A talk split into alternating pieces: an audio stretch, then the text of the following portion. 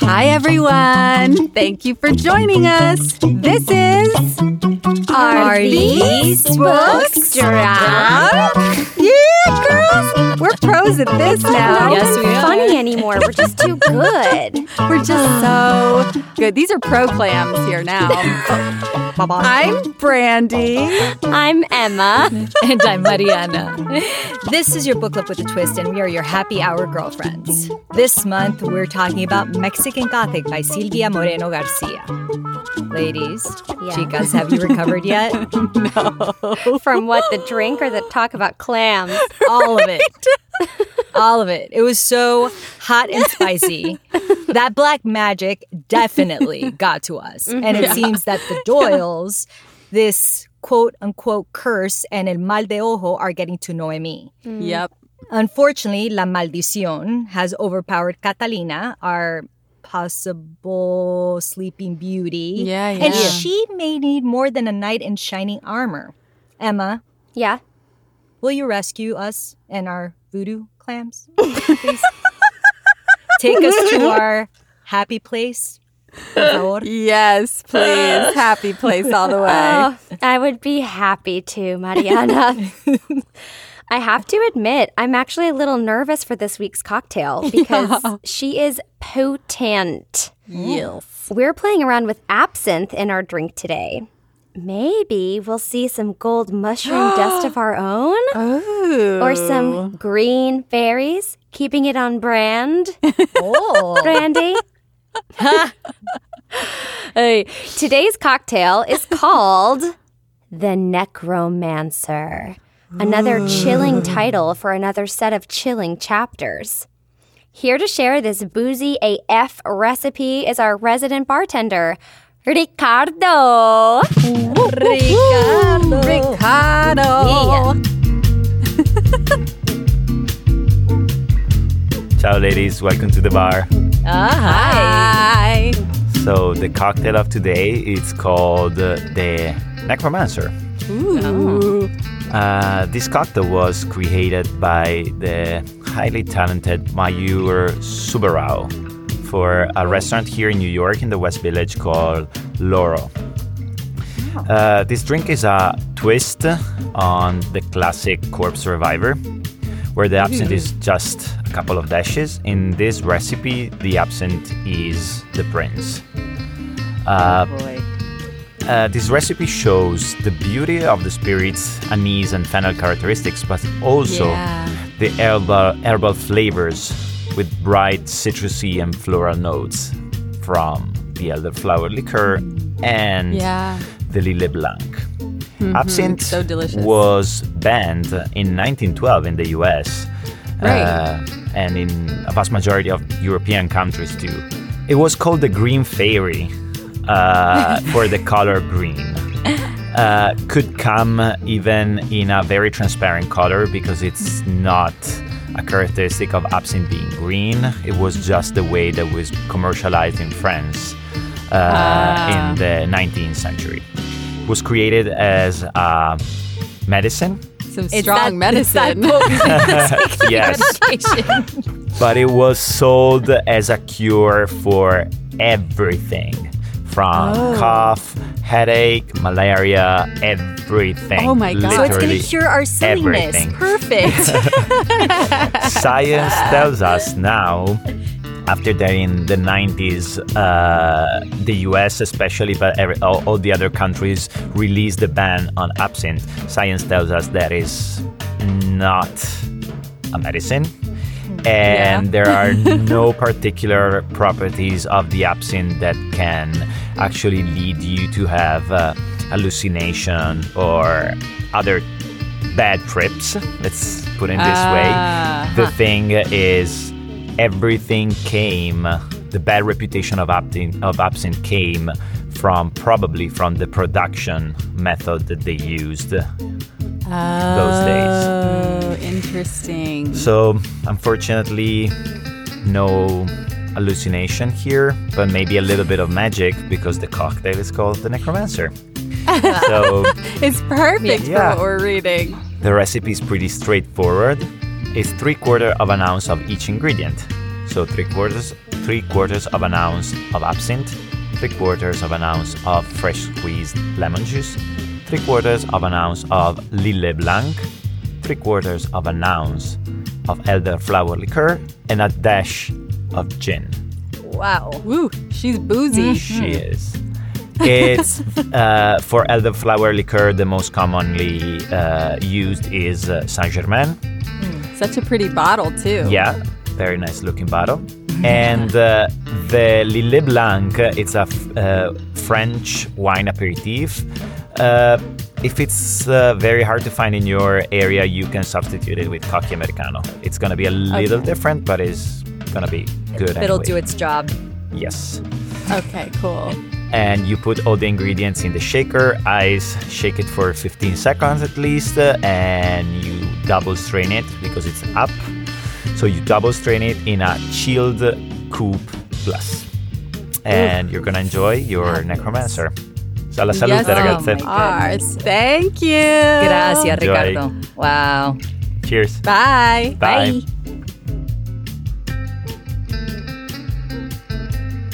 All right, ladies. Cheers.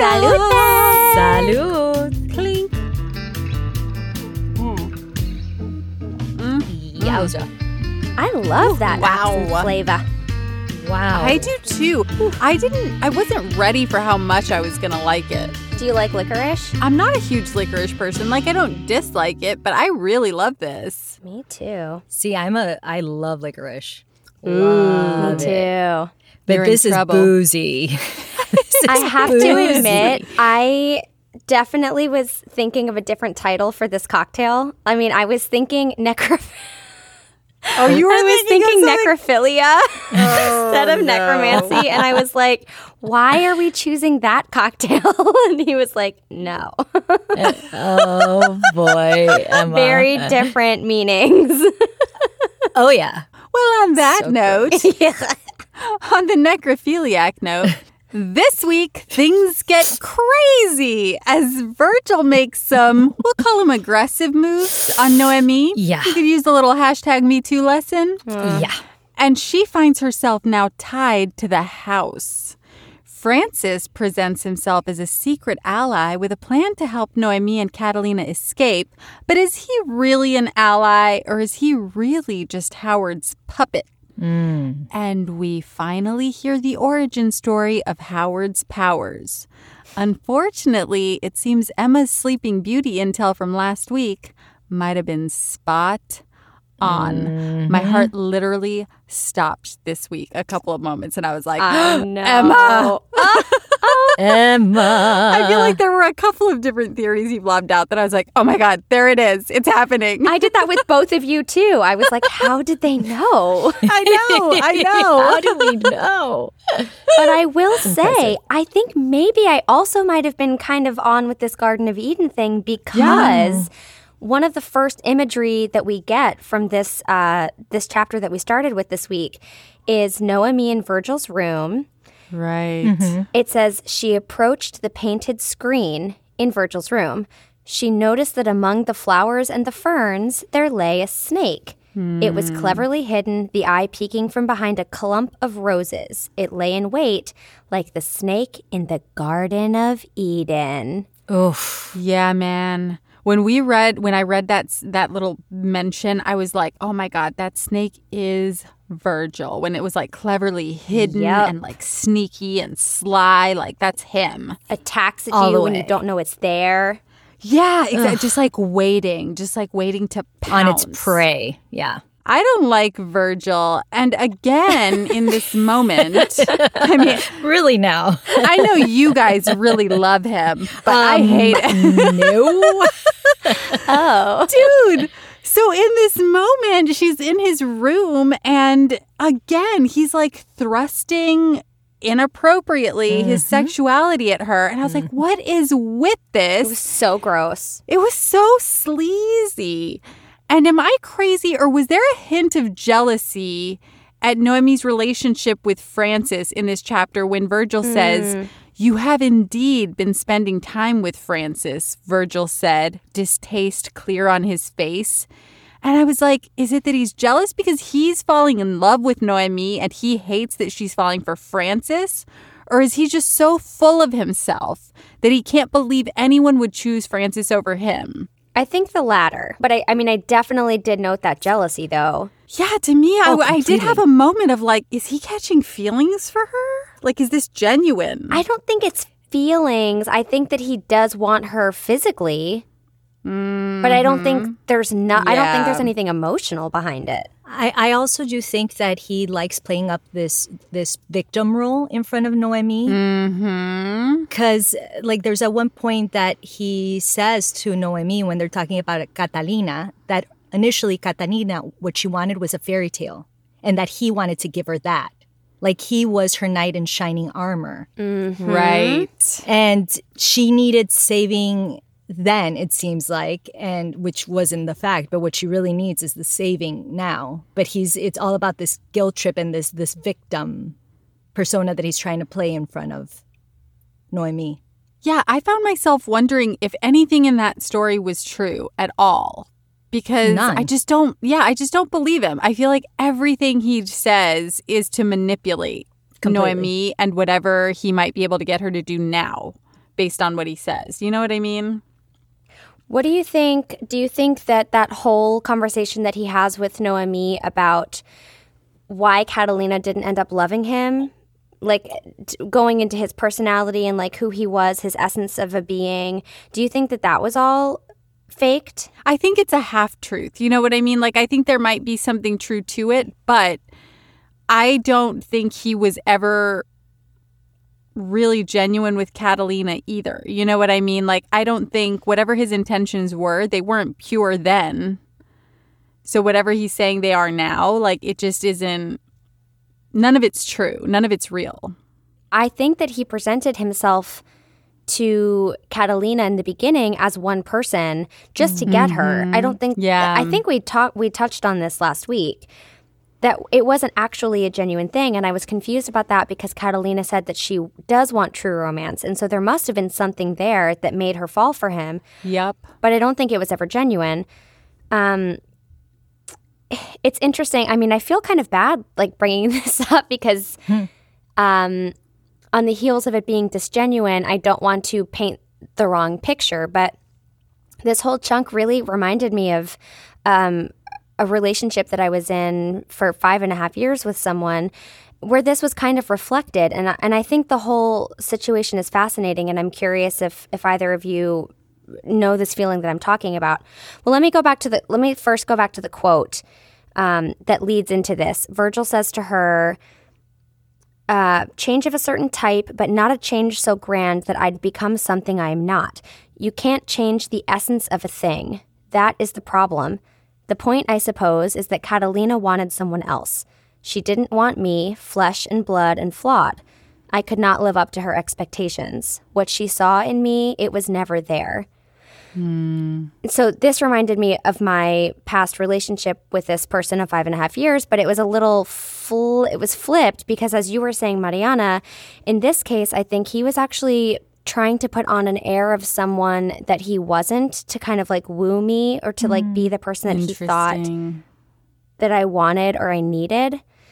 And um, uh, he thought towards the end that I was trying to change him, even though I didn't realize I was trying to do that. But but I wasn't happy with all of his essence once I discovered all of that. And that's in part because, like I said, I didn't know all of his true full self until we lived together. Because then he felt comfortable and free living in his authentic self. And what a beautiful thing to be able to do that. Absolutely. With the right person. Yes, exactly. With the person, exactly. And um, so, you know, as I mentioned, he was trying to make me happy in the beginning. And like he probably suspected, once I did see all of him, I did have some issues with some of his new to me mm-hmm. characteristics. And if things hadn't ended when they did, I probably would have stayed and I probably would have tried to change those parts that I didn't love about him because I wouldn't have accepted them. And I think that's so fascinating that he called that out on me and I was so defensive about that. But I, I think actually he was right. we spoke about this in one of the previous episodes that until you find the person that you're really comfortable with and that you can show all your true colors and you can be your authentic self is then when you start to evolve and when you start to become who you you're meant to be. Because i don't believe a person can change. I think a person can evolve and Right. become Right. who who they are meant to be or who they want to be. Because the essence is always there. And whatever you project to someone uh, if you choose to project yourself a certain way in a certain light that's what you choose to do but it all depends on like the relationship that you really want it in the end I if you you're want so a right. relationship that is honest and that's comfortable and that is genuine as Mm-hmm. opposed to you trying to be Yeah. something that you're not to either That's make the other person be something or to make yourself be something I thought it was really interesting. At the top of chapter 16, uh, Noemi finds herself in Francis's room and he has butterflies carefully pinned under glass.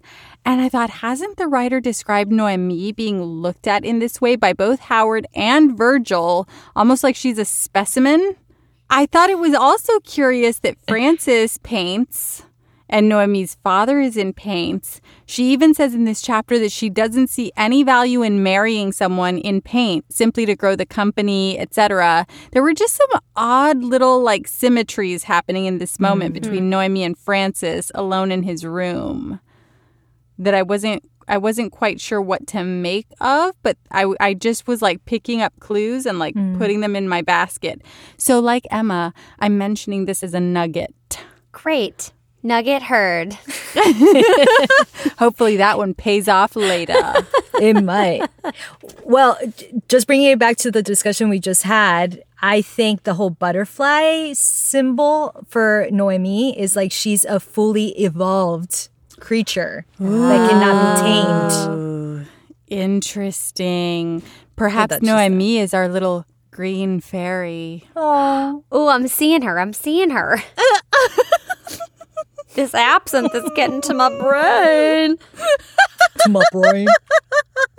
Speaking of chemicals going to your brain, Noemi talks to Francis about going back to what you just said about the paints, Brandy. She talks to Francis about the chemicals that you inhale in paints and dyes to make you mm-hmm. crazy.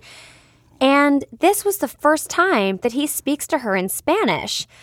Right. Which right. I I don't think I ever mentioned this in previous episodes, but I had clocked and I thought it was really weird that there should have been some Spanish speaking in this book, considering half of our characters. right. Well, maybe not half of our characters. Several of our characters speak Spanish, and Well, and they're in. Mexico. Yeah. Right, exactly. yeah, it's set in Mexico, but there's been no mention of actual Spanish speaking until now.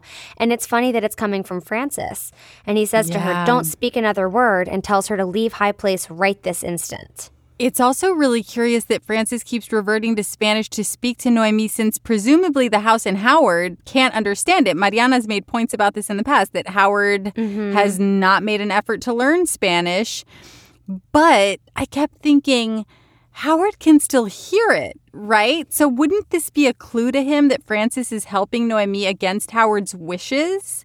It really this this moment really made me question whether Francis is really on Noemi's side. It made me wonder if he's working as a double agent for Howard. What? See, I I don't feel that at all and I didn't clock that because I actually from the get-go I have thought that Francis is 100% on Noemi's side. I they have a special is. connection. Yeah. Um And we find out later in these chapters, I mean, I feel at least for me, he wants to help her survive this or possibly escape. He doesn't want her to end up like his father, Richard, because he mm-hmm. brings up his dad and how he died and how he's drunk and fell down the ravine. and he doesn't want that to happen. He provides her with the tincture, right? That basically Right. that helps her get out or get through or fight through this gloom that we Right. I'm, I'm sure we will talk about later on in this episode. And going back to Howard, I, I wanted to bring up a little bit more about that because it like it really peeves me to no end that Howard never learned Spanish and I really think he didn't and I don't think he ever made an effort to do so. And he never desired to immerse himself in the land he immigrated into. He arrived just to take advantage of the people and the land Yeah. to me, he's a real monster. I think Hmm. he is referenced as a monster so- at some point during these chapters.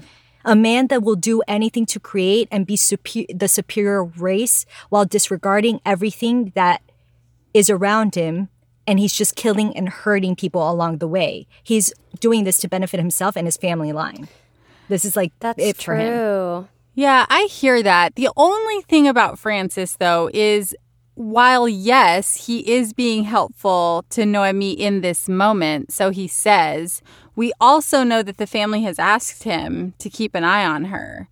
So I just don't quite. And this is where that little nugget from before, like, was kind of tickling my brain, where it was hmm. like, there are these little clues, though, in his bedroom of like, the butterflies held captive under those picture frame. Like there were just little things that I was like, is he really is he really on her side? And there's no way that simply speaking Spanish is going to befuddle this house and his all powerful, you oh, know, Oh, sure. god of a grandfather, Howard. Like But can Howard actually hear everything that's happening?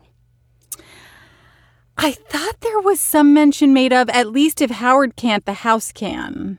Well, Right? Virgil mentioned that. I think we've mentioned that last episode that they hear everything or they know everything that's They going on in the know house. everything. so, So even if I he's speaking in Spanish and Howard can't understand the Spanish, he knows that he's speaking to her. that there's something. There's some reason why Francis In would be speaking way. in Spanish. Yeah. Right, it's a secret. I didn't think of And that. that. would tip him off to be like, wait a minute, what the fuck's going on there? But but do you also think because he is somewhat powerless or he's like further down on this like hierarch- hierarchy of stature where where he lies in the line the family line there's only so much he can do so he has to follow protocol.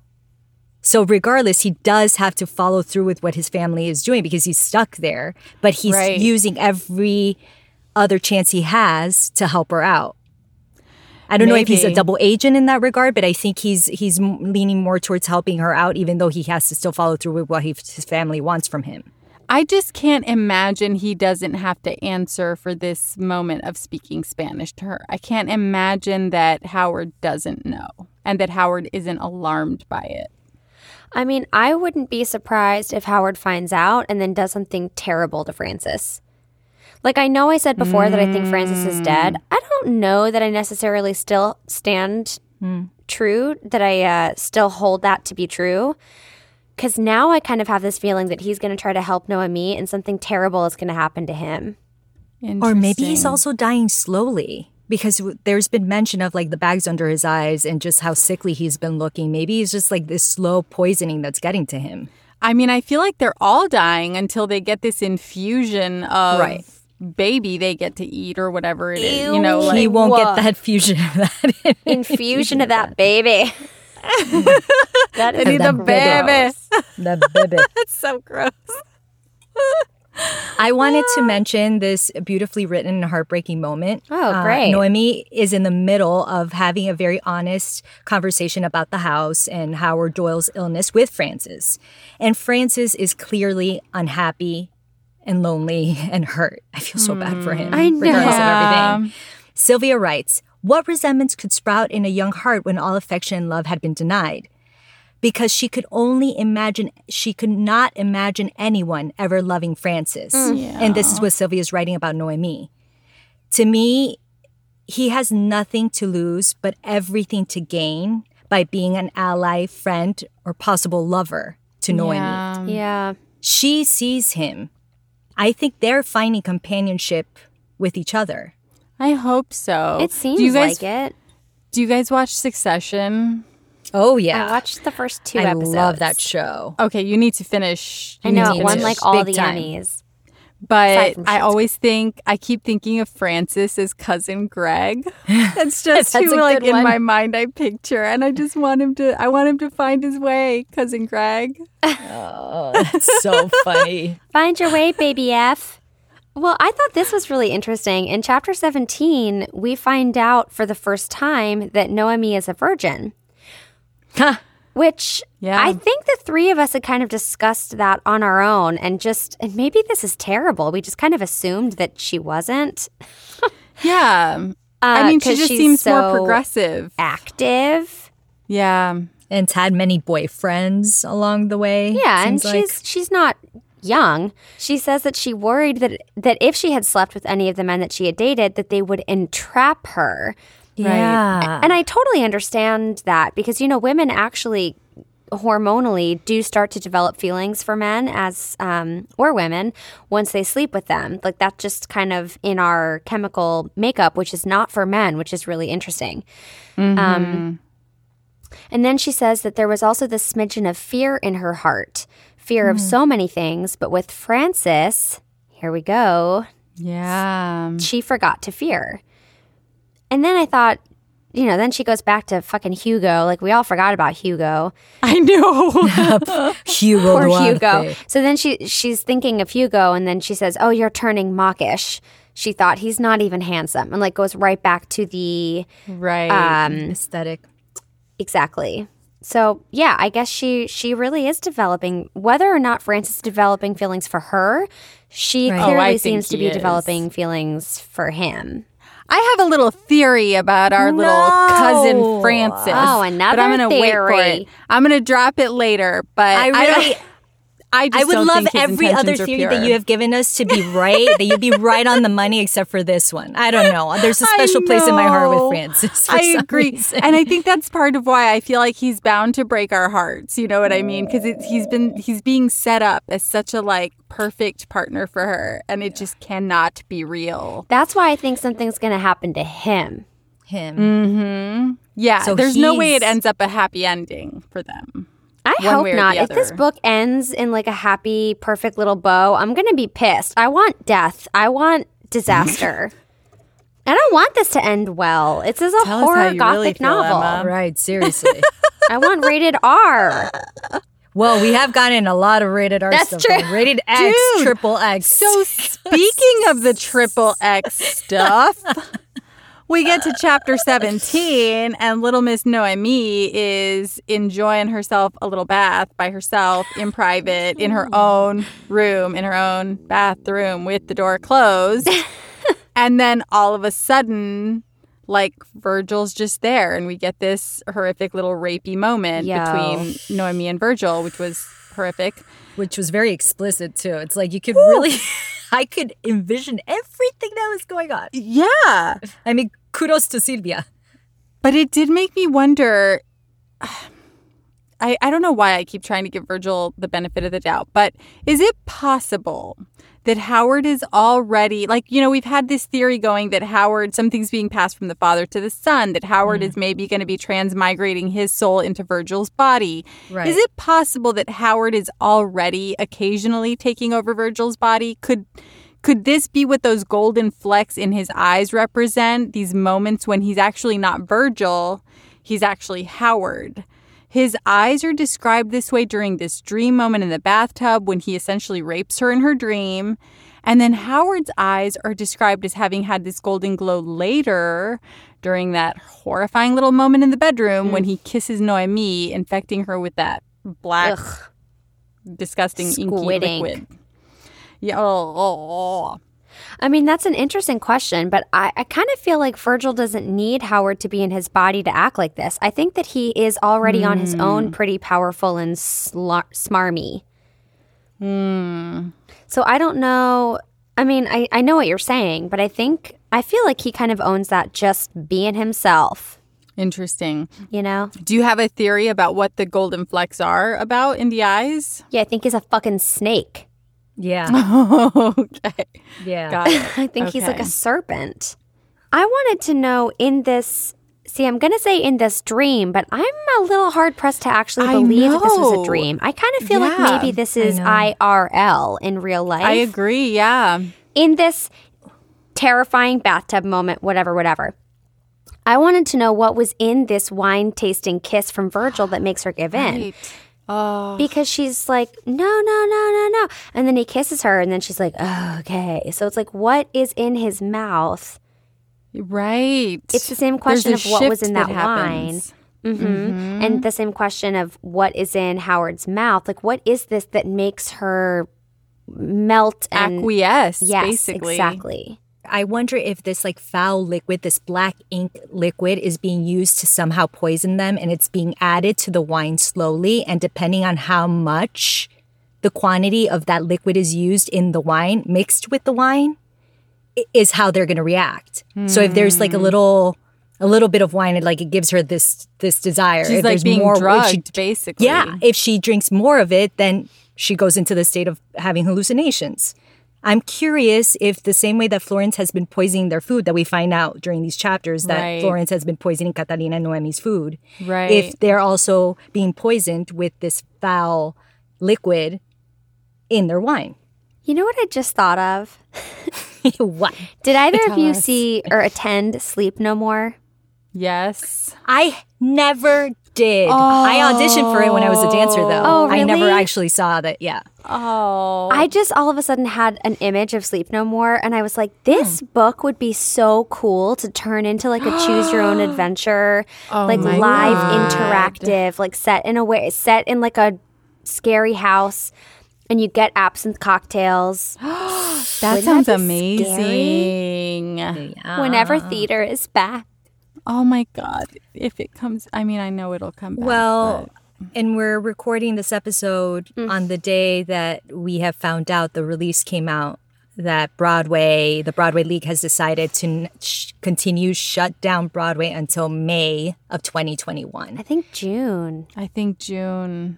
At the end of May. Yeah, May, June. Oh yeah, Yeah. Um, so sad. I It's just so wanted to say to all of our friends, colleagues, uh, teachers, everybody who is in this theater community right now who has obviously slowly digesting this really sad news that we are with you, we love you, we mm-hmm. are part of this community, and we're going to do everything in our power to be able to continue moving forward to bring Broadway back because it's something that is so powerful and it changes people's lives on a mm-hmm. daily. Yeah. Cheers. Amen.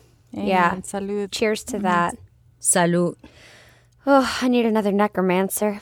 Mariana and I were saying earlier, we both made doubles and we usually make triples, but this one we were like, it's so strong, I better only stay with a double. But I'm almost done. I'm almost done with it. You are beast. Brandy. What do you have a beer waiting for you when you're done? No, I should have, but I didn't. I didn't because I was like, this is a strong drink, so I better not. But now I I'm have a it. salsa. Ah, there it is. I got some boring water waiting for me. Whatever. Where do we go from here? So, in this moment between Virgil and Noemi in the bathtub, she she falls into a dream or a hallucination and it seems like she's momentarily back in that nightmarish moment with that birth of the egg. And from it, in this dream, grows a white stalk, which she initially thinks is a snake. Hmm. But then she realizes she'd just seen a similar image in Francis's room captioned Universal Veil. Oh, hmm. that universal veil. That, you, that tricky Let's little get universal veil. into her.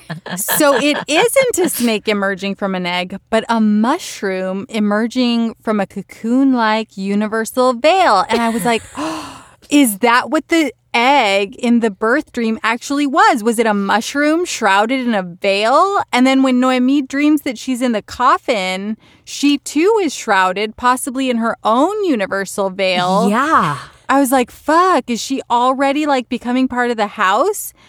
Like, yeah. I mean, we'll learn later, obviously, that like there's a whole m- mushroom fungus component to what's going on with this house. And I was like, oh my God, if dreams foretell what's coming, is this dream foretelling her future? Is she already, she thinks that there's a way out, but is she already so entrenched in this that there's not? Yeah. I just want to say universal veil. I don't know why it really makes She's me giggle. moving beyond oil lamps. It Now just really makes me giggle. veil. But also, I feel like maybe we should let our listeners know in case they didn't Google it like we did. Oh, yeah. so the good call. universal oh, veil. Oh, that's true. I was reading this, I was like, "What the fuck is this universal veil?" So the Google. the universal veil. I feel like our podcast should be sponsored by Google. I think almost every episode, I'm like, "So I googled this." no, fuck that. Okay, so the universal veil is a temporary temporary membranous tissue that fully envelops immature fruiting bodies of certain gilled mushrooms. Yeah. If you don't know what that means, I don't know how to tell you that any better. So just you gotta just Google, it Google yourself. Yeah, because it just looks like a little covering over a mushroom. Yeah, and it also can show up as like those little white dots that you see on the mushroom cap. That's also the Right. universal veil. Right. Little yeah, once the little mushroom science like lesson opens for y'all. up, little pieces of the veil are still left on top. Yeah. Hmm. But it is worth saying that when the when the mushroom is covered in a universal veil, it looks like an egg, but it's not. Once it opens up, it's a mushroom. Yes. And I think it's worth noting that a lot of these do, as we mentioned earlier, have a phallic shape. Which Noemi at some point does talk about those phallic mushrooms. And so, Yeah. I mean, I'll never look at about that. the same way again. After this, personally. never again. Never. little science one thing lesson. that I, aside from the science lesson, one thing that I wanted to bring up, um, we keep on hearing this over and over while she's dreaming these dreams. yeah. Um, there's a voice, a female voice saying, open your eyes. Oh, yeah.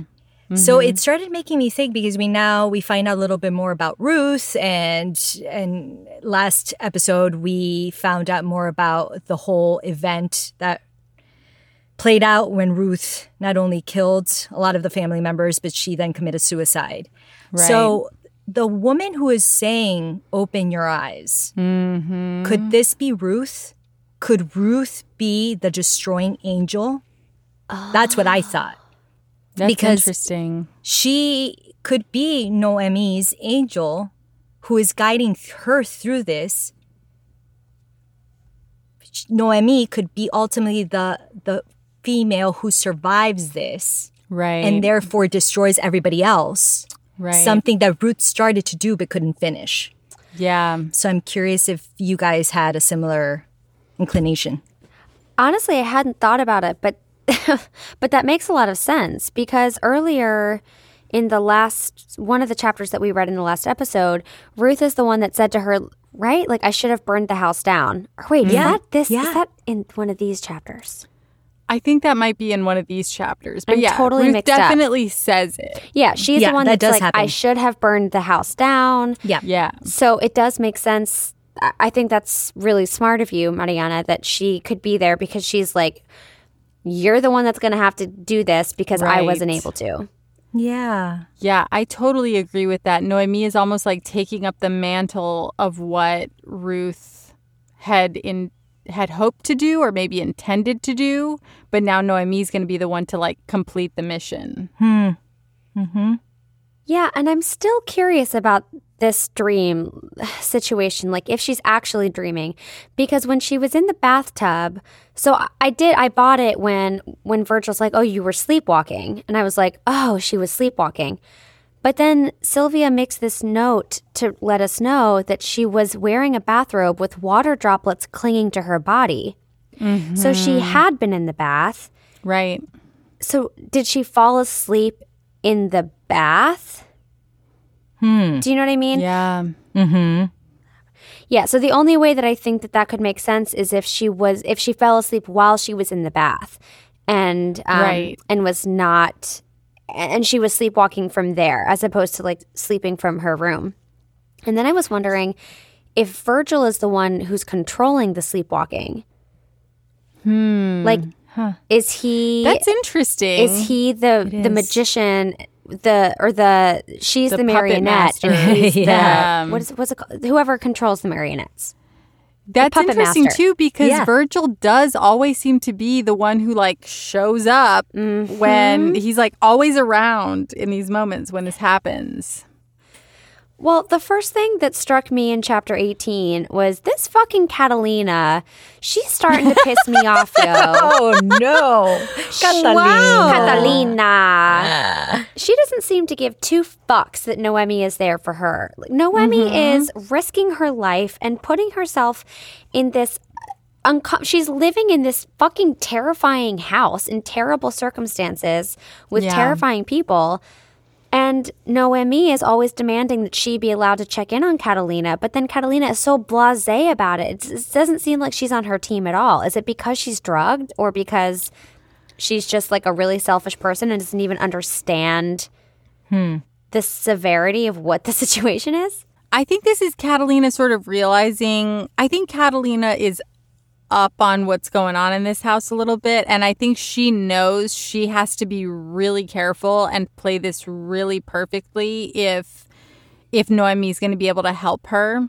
So I think she's just always kind of trying to play the moment correctly and is the house listening or is whatever's in the walls listening like you know what i mean so i think it comes Huh. off as blasé but i think it's actually her like playing chess in her head You think she's lucid enough to do that?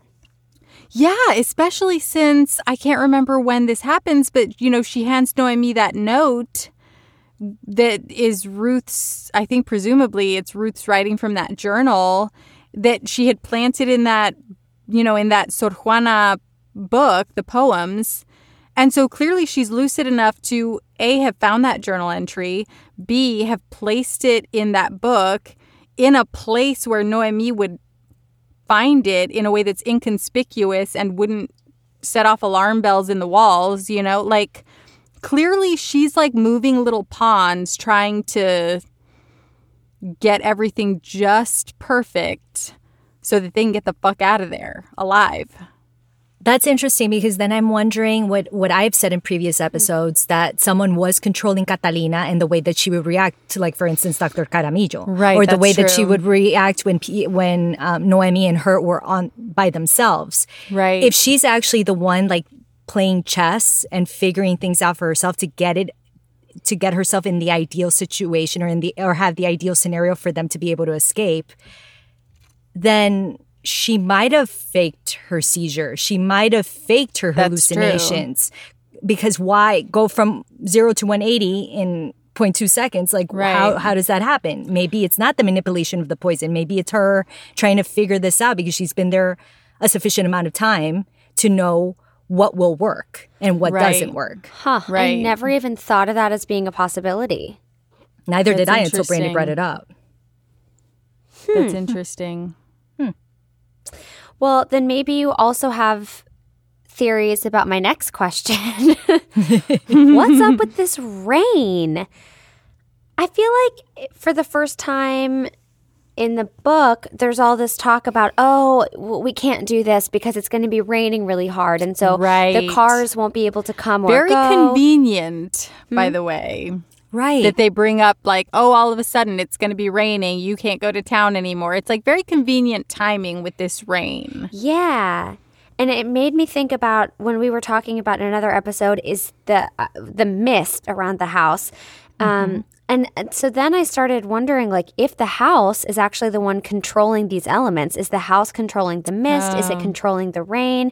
Is it deciding is it bringing them up at the opportune moments when it needs these um safety coverings so that you're essentially stuck where you are. I don't know. I just it feels too convenient.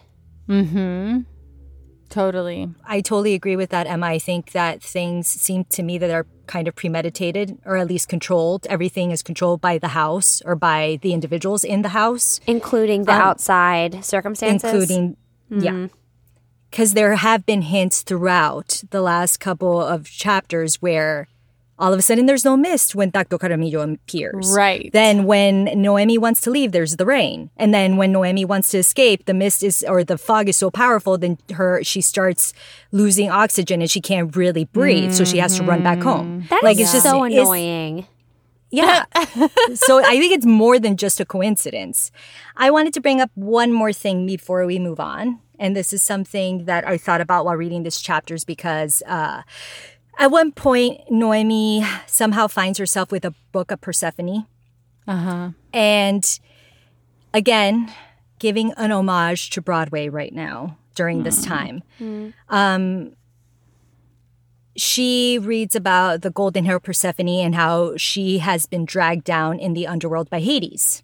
After eating a few pomegranate seeds, she was chained to his shadow world. yeah So before Broadway shut down, I was lucky enough, fortunate enough to attend the opening of Hadestown. Oh. Oh. which with my friend Willa Burke, shout out to Willa, hey hey, because she's following us. So hey Willa, Hey, Willa. Hi, Willa. Uh, and then also, uh, I was able to take my mom last summer to see Hadestown because I knew she would love it. That was beautiful. Um, and I can honestly say that I have never been so moved by a musical as much as this one. I don't know if either of you ladies saw Hadestown. yeah, I did. It was gorgeous. Uh, the music, the choreography, the realness of the love stories, and the phenomenal work by these mind blowing actors. It, it was literally something that I will never forget. Hmm. And we've talked so much about how the Doyles want to stay young forever and live in merriment. Yeah. There is a number between Persephone and Hades in Hadestown when they recall how they felt when they were young, when they hmm. first felt in, fell in love, this young love, before greed, power, sin took over and wherein hope was lost. So it's so sad, but that love turned into pain and anguish, and all you're left with is a memory, which then made me think about my parents. My parents met when they were eight and 13, Holy shit. which is Wow. insane. Wow. And of course, they had this young, undeniable love, but they were also willing to hold on to not just the memory, but they were willing to hold on to the realness and the the reality about what love could be and how love could grow and evolve. And I think that's all you ever want.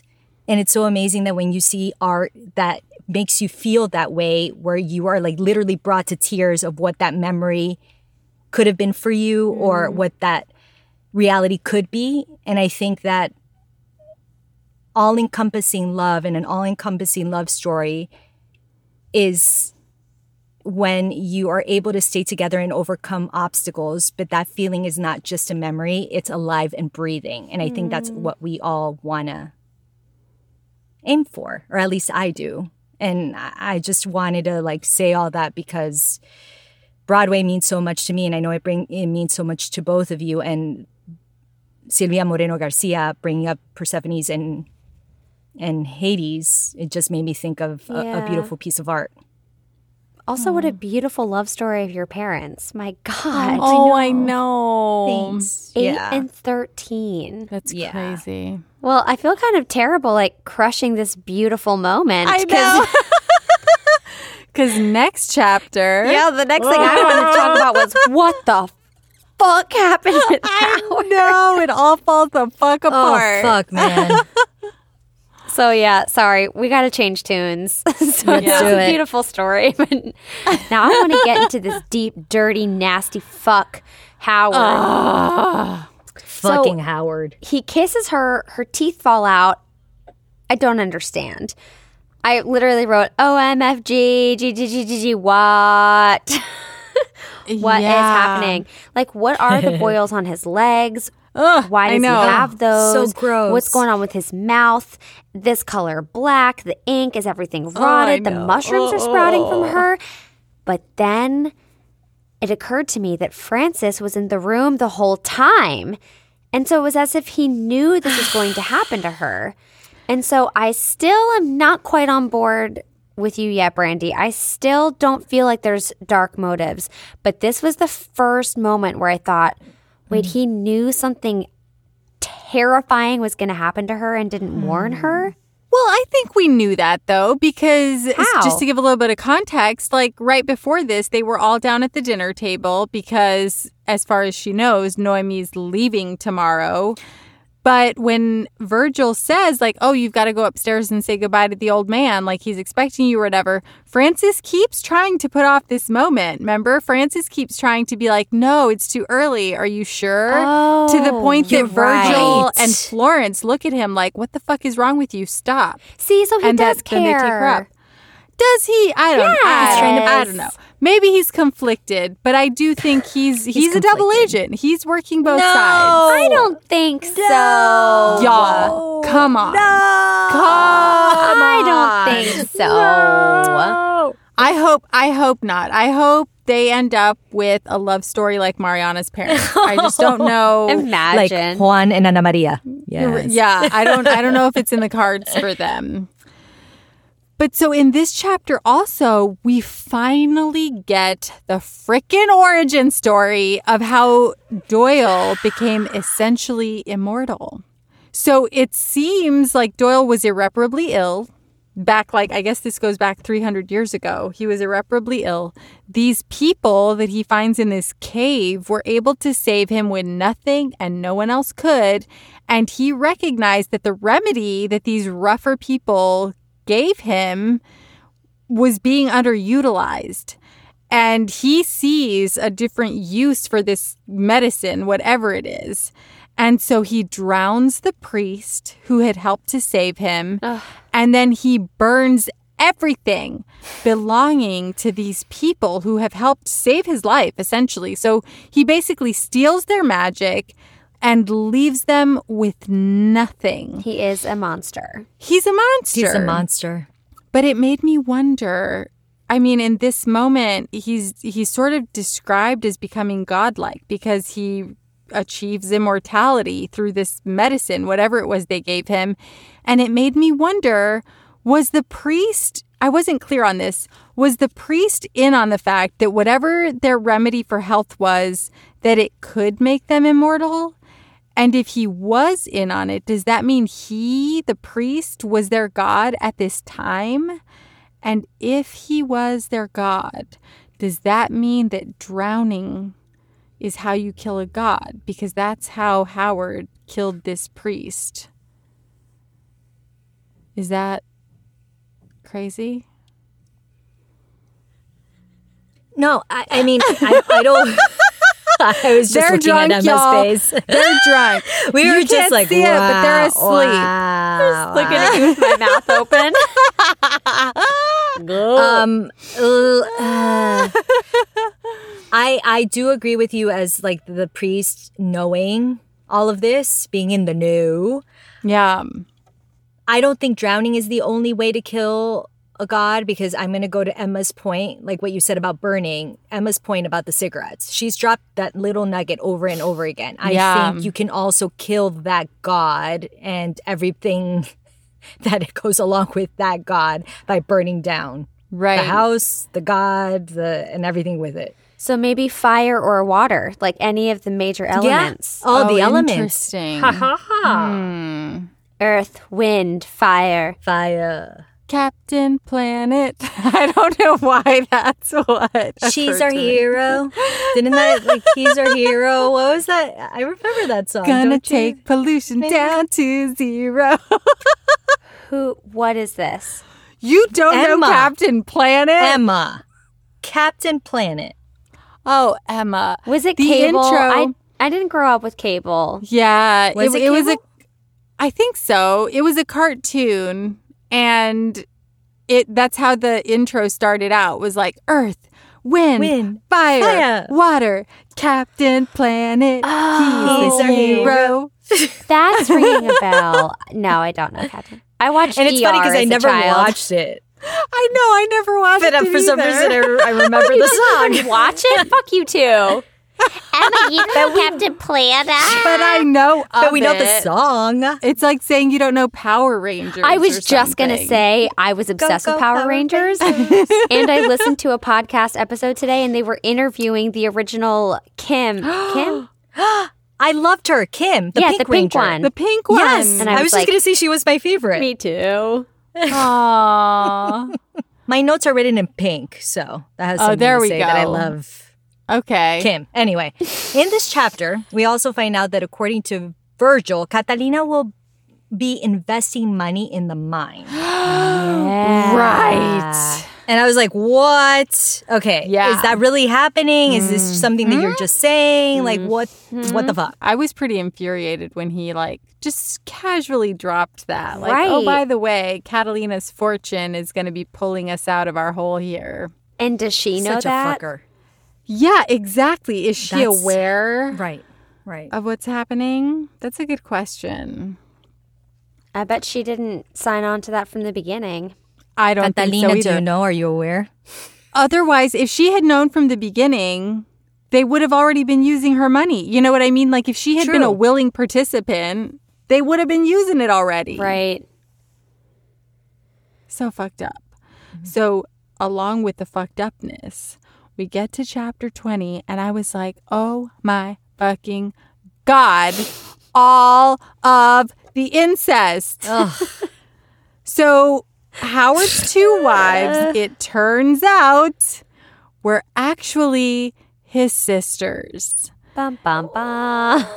He also tried to force Ruth to marry her cousin, which is why she flips out and kills everybody. and we find out possibly, like, this was so horrifying to me. He also tried to impregnate Florence, his own niece. But he couldn't because he was too old. Right. That was the reason why. That's the only reason why. And then there was also mention made of Virgil marrying Cummins' daughter. oh God. who is maybe a distant cousin. So we, we find out that Virgil had been married before. He's a divorcee. He claims Cummins' daughter left him after all of these miscarriages. Supposedly, Yeah, that was very suspicious. All the incest in this section just made me want to vomit. Yeah. What, you don't like incest, Brandy? you know, it's just not for me, I think. It's maybe just not my cup of tea. It's not the way to go. Yeah. I, I wouldn't I wouldn't do it, maybe. Well, Brandy, I have to give you props because you called it from the beginning about these mushrooms. Because now we find oh. out that they are, in fact, breathing in the essence of the mushrooms, that it's in the air, it's in the walls, that the servants are breathing them, and that, that mm-hmm. there's not much of them left, which explains all of our questions about the servants. Right, they're like hollowed out or something almost. Like they've been spent. That's so sad. But you called that from the get go. The mushrooms are everywhere. Yeah, well, they're everywhere. And then also in this chapter, we find out that essentially the women who have died, or at least I guess the woman who died, who we've seen in Noemi's dream, has essentially become part of the gloom and become part of the house. And I wasn't quite clear on like what that means. Does that mean that the woman is still sort of conscious within the walls of the house? Is she like trapped? Hmm. Does some part of her always exist buried in the walls of the house like some kind of purgatory? You know what I mean? Like, Like is she Casper. still like Casper or like the way some people describe like coma patients, you know what I mean? Like they're still They're still aware and sort of a- yeah. Oh, That's awake but so not able to move. That is so terrifying. I mean, yeah, did you guys have a sense of what's going on with that? Like is do you think that's why Ruth is able to come back to Noemi because like in some form she does still exist within these walls? Well, don't they say the ghosts stay around because they they they still have inf- Unfinished business. yeah they have unfinished business. Yeah. So somehow they're trapped in in both realities because there's Yeah. But I mean, in this instance, it seems like it's the house or this magic that Howard has harnessed that is trapping them. Like it, I don't know that it's so much these women having unfinished business as it is them. I mean, I think they do have unfinished business, but I think it's it's more so that like they're being held here or something. Yeah, well, we hear several times that you're not able to leave High Place, and I Right, think right, that right. This is what they mean by that. the, the end all be all. Oh, you like can't even leave if you're because dead, you you're become still part of the house like this. Oh god. Yeah. and maybe that's why it's so dark all the time because if the lights went on, who oh. knows what you would find. Ew. Oh. That just really broke my heart, that idea of these women being trapped in the walls of the house. I don't even know that it's just women. I think it's men and women. You Yeah. think it's everyone. Yeah. Yeah. Interesting. Yeah. I mean, this woman That's in true. particular, yeah, but I think it, it happens to everyone Like that goes everyone there. becomes part of the gloom. Except for Dr. Cummins. He doesn't get trapped. Well, I'm wondering if like these Right. bodies are trapped in there, but those women who have unfinished business are the ones that are speaking to Noemi Mm, like reaching out to her Mm-hmm. for help. for help. Everybody else is just trapped, but these women are the ones that are like, you you need to be our savior. Yeah. Mm. Oh God. Feminine power. I also wanted to say there's so much mention of this black inky liquid that Howard's body is leaking. And it's all it's the liquid he like pours into her when he kisses her. Ugh. So when I looked it up, I found a Reddit thread asking, "What are these weird mushrooms dripping black liquid on the ground?" and the it. first, yeah, the first response in this thread, I shit you not, reads verbatim, "Looks like a shaggy mane mushroom. they taste good when they're young, like that one on the left." Geez, that last sentence sounded creepy. Someone typed that. Yeah, and I was like, that's especially creepy since we now know the Doyles do eat the young ones. Ugh. Because in that dream, we see yeah. Noemi relives this dream and she witnesses them actually eating a baby, which Also, like in horrific. Sleeping Beauty, when the king eats Eh, his yes, twins. Yes, yes. Oh my God. Right. I thought of you at that moment. I was like, oh my God, Emma had it fucking right. Well, I don't know. We'll so they, they, I mean, they're eating the baby. Like, they're, you know, that's it. You're right. The baby. So, but when I looked baby. up photos of that mushroom, that Creek, shaggy, something. Don't eat the baby. yeah oh Sorry, Brandy. they Sorry, don't follow that advice. But so when I looked up photos of those mushrooms, the shaggy mane mushroom, it's really interesting. They emerge from the ground almost looking like a soft, fuzzy egg. And then the egg like thing opens up. It's that universal veil. It opens up from the bottom and it becomes the cap of the mushroom, revealing these white or pink gills underneath that eventually turn black. They start emitting spores and an inky black liquid. No.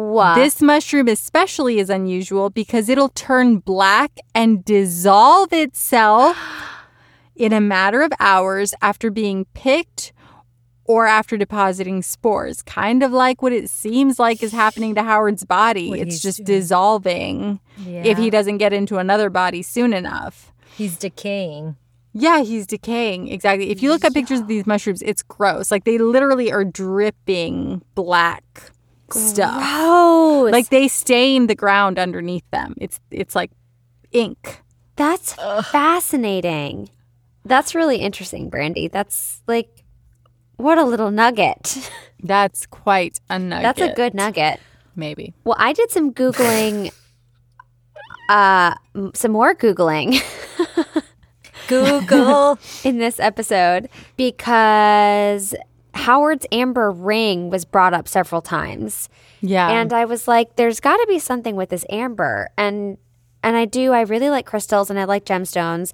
And I did know that amber does have healing properties. It's it's Yeah. used to draw Oh. diseases from the body and absorb pain and negative energy, which is really interesting in relation to this.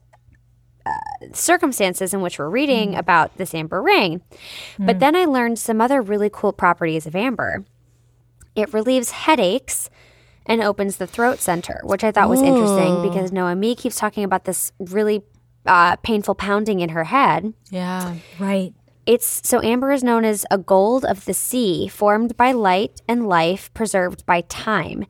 Amber holds a strong connection to the sun and earth, as well as the once living insects, organisms, and plant matter that are forever suspended within its golden structure. It attunes to ancient wisdom and can be a powerful tool for past life recall or for stimulating the remembrance of genetic lessons and experiences Whoa. passed down from one's ancestors. That's interesting. It is useful for clearing family patterns and initiating one's prerogative of choice. So, like, Wow. who knew that Amber could do all of this? And now I'm like, well, that seems to be a really good reason for why he's wearing amber on his body at all times. yeah, that's pretty prescient. Silvia Moreno Garcia. She This has woman, done her this research. woman used the Google machine. You know, like she really knows what she's talking about. The Google machine. yeah. Just tap it into the Google Google. machine. All right, so I wanted to say that. So now we've come to our final chapter of this chunk of chapters. The first thing I noted was Dr. Cummins saying about Noemi if she'd damaged her face, Howard would have been very sore about it. And I don't actually remember the reference into her damaging her face. Do you even know what that's in because regards she to? tried to escape the house. Remember, she tries to leave. Yes. And and she can't breathe. can't breathe. Yeah, and then Virgil carries her ass back into the house. That's and, it. Thank you. Yeah. So he says if she damaged her face, Howard would have been very sore about it. The reason that they all realized that Noemi was more suitable than Catalina is because she's more beautiful. I know that we had talked about that. Like, why was Noemi the stronger choice? Mm-hmm. And I guess it really does come down to her looks. And that's why Florence said that a pretty face was a liability. I was I had questions about that in a previous episode and now I'm like, "Oh, it's cuz Florence is like, "You're pretty. They're going to choose you. You're fucked." Yeah. Yep. Yep. Yep. Yep. So off of that, I have a creepy little theory about Here we go. Francis. Here we go. So Florence says in chapter 15 to Noemi of Francis, Do you think Howard would let him have you? Oh. And I thought that was really interesting because she italicized the him and the you. So clearly, Florence thinks Noemi has some worth, right? Like, clearly, Florence understands that Noemi is valuable to mm-hmm. them. And I was like, is it possible that Howard is forcing Francis to lie to Noemi the same way I thought, like, could Howard be bewitching Virgil, you know, with those golden flecks in his eyes? Is it possible that Howard is using Francis to lure Noemi into their web, just the same way that Virgil has forced Noemi to do things? Francis tells Noemi that the plan is for Howard to transmigrate into Virgil's body. But it's odd that the plan is for Howard to overtake Virgil, and yet Virgil isn't pissed about it. He's not worried about it. He hmm. doesn't seem to feel anything about it. Virgil's a pretty confident, like, guy. Like, he doesn't seem to have any misgivings about what's going on. Mm-hmm. And I thought, is it possible that Howard is actually going to take over Francis, but hmm. Francis doesn't know it yet? And in this way, Howard could be grooming Noemi to actually end up with him, even though she doesn't know it. You know what I mean? Like, she thinks she's falling in love with Francis or catching feelings for Francis, but it's could it actually be Howard? And could it be Howard that she's going to end up with, which would make Florence's statement, do you really think Howard would let him have you, make a lot of sense? My point being, is it possible that Howard is actually going to be taking over Francis and not Virgil? Do you think Francis knows that if that were true? I don't think so. But you think I'm Virgil wondering knows though, that? I do think Virgil probably knows. because there are certain things that Francis does say to Noemi, like Howard is a monster. You can never leave this house. He's going to die and he's the end of me. Like there's no end to Virgil. So, I mean, to Howard. There's no end to Howard. So I'm wondering if maybe Francis does know. Eh, to your point, if that were the case, that Howard is going to take over Francis's body, that's why Francis feels so down in the dumps because he knows what the end game is. What's he knows happen. where his doom Ah. lies and why That's Virgil doesn't give a crap. Right. Then that's why he keeps on saying all these things to Noemi. Is she? He is trying to help Noemi, so it doesn't end up that way. But he knows that ultimately, for him, he is going to be taken over by Howard right. if we're going down that path. And maybe that's Yeah. why he has all the black circles under his eyes because hmm. the life is like slowly draining from him Being now. out of him. Mm-hmm. Interesting. Yeah. I hadn't don't thought know. of that. It's a nugget. We'll see if it pays off. It's a good knows? nugget. Should we get into something juicy or moist? Oh God, I don't know. You ruined it. I'm nervous for these final questions now. Uh, so Noemi, right, describes her sexual wet dream with Virgil. oh yeah. Wet as in she's what? in Because she's in a bath. Yeah. Okay. Yeah.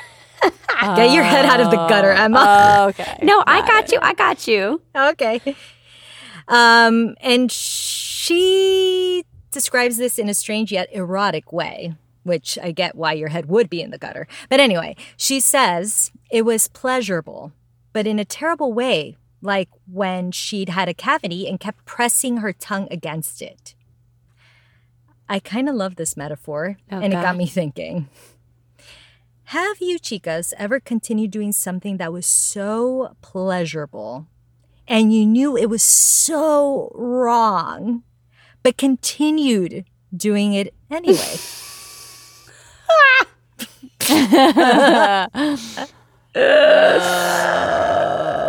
I'm gonna finish my drink while you guys think. No, I got it. I have, I have, I have, I kind of have two oh, answers to Then this. go, go, girl. The first thing that came to mind was when you know when you get like a really bad sunburn and your skin is peeling and you want to like and you peel the skin off. I love doing that, and I love getting it in like ah! big layers. Oh, Like I like Gross. if someone could just have like a really sunburned back and just let me like peel the skin like oh my god, that's disgusting. I love that. But the thing, poor Ricardo, he hates it so much, but I'll never stop. You know, when like your inner ears get really, really itchy and you can't get your finger in your ear far enough to like scratch it. And so the only thing, the only remedy is to like, how do I describe it? Eh, Like scratch the back of your throat oh, yeah, but like internally, with your tongue. Yeah, yeah, yeah. Ricardo calls it my roar. It's like this terrible pterodactyl sound. It's loud and it's awful. And it's probably terrible for my vocal cords, but it's the only thing I know to get relief for that like inner itching of my ear. I want to hear it. yeah, are you gonna do it? Are you sure? yeah. Yeah. Oh my God. Am I going to immortalize this?